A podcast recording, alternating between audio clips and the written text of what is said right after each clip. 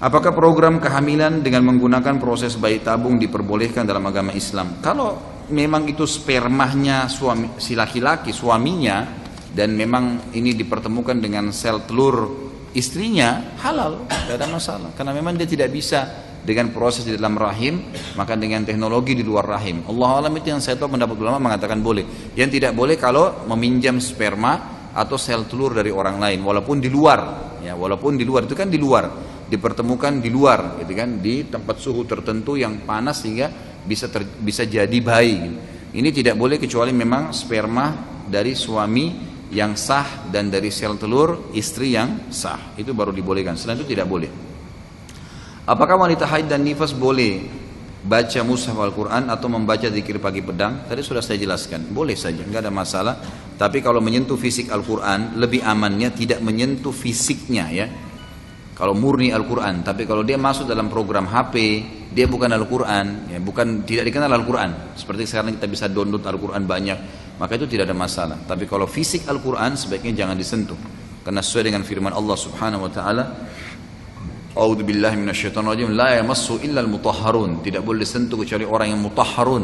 Mutahhar ini artinya orang yang suci. Kata para ulama tafsir, haid, nifas, junub, ya.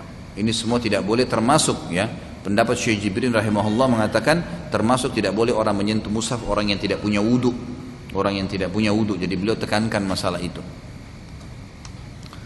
Setelah berapa kali ikut pengajian saya sudah memulai memperbaiki ibadah. Bila diingat-ingat dulu banyak sekali ibadah yang saya tinggalkan dengan sengaja maupun tidak sengaja. Seperti sholat dan puasa dan itu entah berapa kali saya tinggalkan.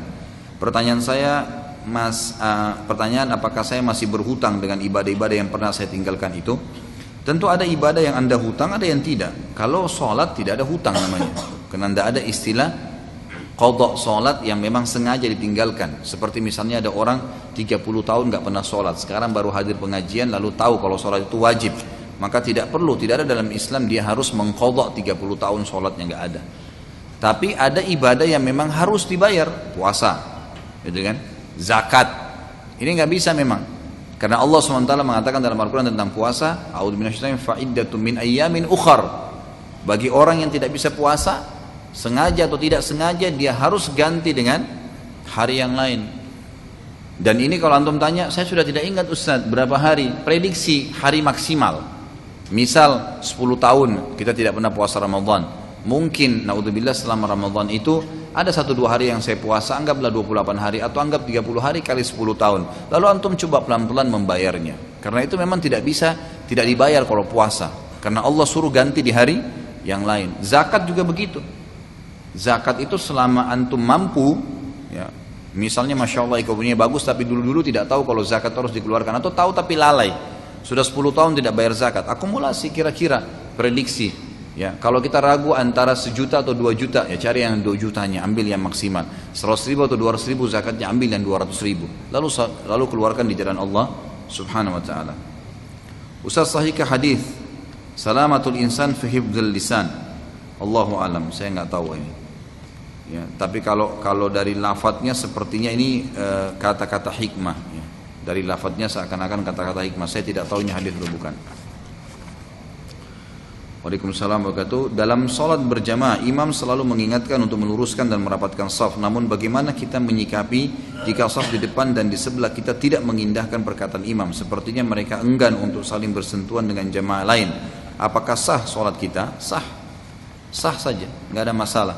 Dan orang yang juga tidak mau merapikan saf itu tetap sah sholatnya dalam pendapat jumhur ulama, ya tetap sah. Tapi dia berdosa karena tidak mau merapatkan saf dia berdosa. Karena sabda Nabi Shallallahu Alaihi Wasallam ya kepada para sahabat luruskanlah dan rapatkan saf kalian karena meluruskan dan merapatkan saf bagian daripada sholat bagian daripada sholat jadi ada penekanan di sini. Ada penekanan. Jadi harus memang kita melakukannya. Jadi kalau orang pun antum sudah coba rapatin kaki dia nggak mau dia lari biarin aja.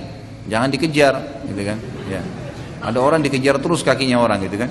Nggak usah. Itu salah dia sendiri. Antum pokoknya patokannya begini dalam saf Cukup pundak kita saja. Pundak jadikan patokan. Kaki dibuka selebar pundak. Jangan lebih, jangan kurang, gitu kan? Ada orang subhanallah badannya besar, kakinya dibuka kecil. Ada juga orang badannya kecil, kakinya dilebarin, gitu kan? Jadi nggak usah ukurannya pundak kita. Dan pada saat membuka kaki di soft itu ikhwas kalian jangan seperti kipas, tapi dibuka tumitnya.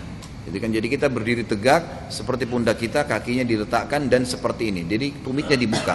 Ini sesuai dengan hadis Bukhari di mana para sahabat berkata, kami di zaman Nabi Wasallam kalau dikomahkan sholat maka kami membuka tumit-tumit kami sehingga membuat ya tumit kami bertemu dengan tumit teman kami di sebelah dan membuat ya betis kami bertemu dan pundak kami bertemu sehingga tidak ada celah bagi syaitan.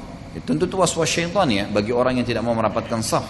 Karena memang itu ya manfaatnya untuk mengusir syaitan. Kata Nabi Shallallahu Alaihi Wasallam rapatkan saf kalian karena saya diperlihatkan atau saya bisa melihat syaitan masuk di antara saf-saf musalli. Memang masuk menggoda orang sholat gitu kan. Jadi salah satu kiat khusyuk itu mestinya merapatkan saf itu sendiri. Saat imam membaca surah Al-Fatihah, bolehkah kamu mengikuti bacaan imam dengan suara pelan ataukah harus membaca saat imam membaca surah? Tidak perlu membaca Al-Fatihah kalau imam lagi membaca surah kalau sholatnya jahriyah uh, subuh maghrib isya kecuali imamnya memberikan jeda begitu dia mengatakan waladhdallin. Kemudian dia diam. Ukuran surah al-fatihah. Antum baca waktu itu? Bismillahirrahmanirrahim. Dibaca semampunya. Gitu kan? Kalau selesai tujuh ayat alhamdulillah. Kalau tidak selesai pun begitu imam sudah mulai baca surah antum berhenti membacanya. Karena ini dijelaskan dalam hadis Bukhari. Waktu Nabi SAW lagi sholat maghrib Kemudian begitu Nabi mengatakan waladhdallin. Amin semuanya, terus para sahabat berlumba-lumba baca Al-Fatihah di belakang Nabi SAW sementara Nabi baca surah. Begitu selesai salam beliau mengatakan mali unazi' Kenapa tadi saya terganggu dengan bacaan kalian? Kata Abdullah bin Mas'ud radhiyallahu anhu semenjak itu kami tidak pernah lagi baca di belakang Nabi wasallam Al-Fatihah pada saat beliau sudah membaca surah. Ya kan gitu. Tapi kalau sholatnya sir, ngecilin suara, duhur dan asar bukan hilangin suara ya ngecilin tidak ada istilah baca dalam hati jadi duhur pun antum keluarin suara sebatas antum dengar. Kalau antum hilangin maka pasti tidak khusyuk. Itu sudah pasti. Waswas syaitan. Tidak boleh juga tutup mata. Melihat tempat sujud tutup mata waswas syaitan. Kalau ada yang bilang saya tutup mata lebih khusyuk itu bohong tidak mungkin. Awalnya tapi lihat setelah beberapa detik saja setelah itu antum tidak akan khusyuk menghayal ke mana-mana. Itu senjata syaitan. Nabi SAW menyuruh kita membuka mata dan lihat ke tempat sujud. Apa sabda beliau? Allah terus melihat wajah seorang hamba yang matanya masih terarah ke tempat sujudnya. Memang disuruh buka dan itu salah satu kiat juga supaya khusyuk ya supaya khusyuk. Jadi kalau sholat sir ngecilin suara maka kita wajib baca al-fatihah wajib hukumnya.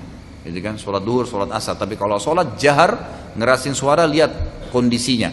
Kalau imamnya memberikan jeda silakan. Kalau enggak maka jangan, gitu kan? Sampai sebagian ulama mengatakan kalau imam pun setelah membaca surah, misal setelah Al-Fatihah waladhdallin amin, langsung dia sambung surah. Kita nggak punya jeda, nggak punya kesempatan baca. Baik kita ikutin.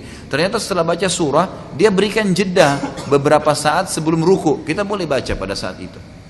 Ya, kita boleh baca pada saat itu. Ini pendapat ulama. Kemudian dikatakan di masjid di daerah saya tinggal ada seorang makmum ketika imam membaca surah di setiap ayat dia selalu menyebut asma Allah. Apakah disunnahkan seperti itu? Tergantung keadaannya. Kenapa dia sebutkan? Karena memang disunnahkan di dalam hadis Nabi Shallallahu Alaihi Wasallam kalau ada terlintas ayat tentang surga, tentang neraka, tentang rahmat, tentang azab, siksaan, kita boleh meminta kepada Allah boleh berdoa pada saat itu minta surga, minta jauhkan dari neraka, minta rahmat, minta jauh dari azab, gitu kan? Kisah kaum-kaum sebelum kita dulu disiksa itu memang Nabi SAW selalu kerjakan itu.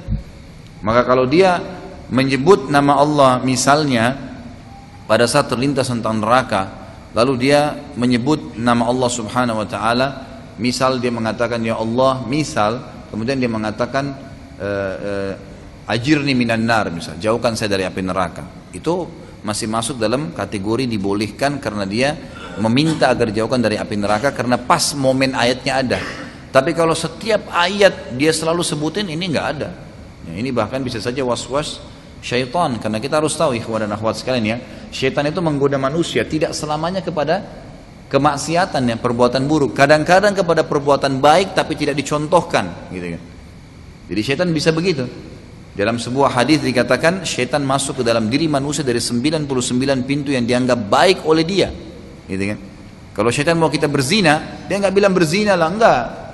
Kenal aja. Apalah namanya sekarang banyak bohong ta'aruf islami. Padahal sama saja janjian dua-duaan, gitu kan? Sama saja berarti pacaran islami, gitu kan? Diganti dengan ta'aruf. Kemudian tidak kok cuman sentuh, tidak kok cuman uh, cium, tidak kok gini. Nah, syaitan sama, godaannya sama standar. Kok juga akan nikah sama dia, zina lah, gitu kan? Jadi selalu pintunya dibuka pintu-pintu yang dianggap baik oleh seseorang. Kadang-kadang begitu.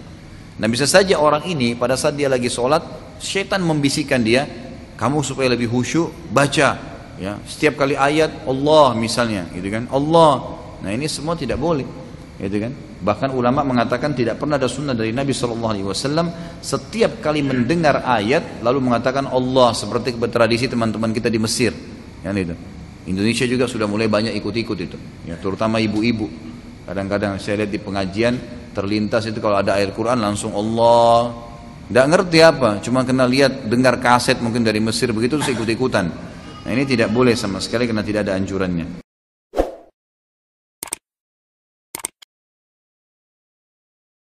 Assalamualaikum. Untuk pemesanan paket umroh murah bisa menghubungi 0821 4196 0857 Kami ulangi sekali lagi untuk pemesanan paket umroh murah bisa menghubungi 0821 4196 0857 Sekali lagi 0821 4196 0857 Terima kasih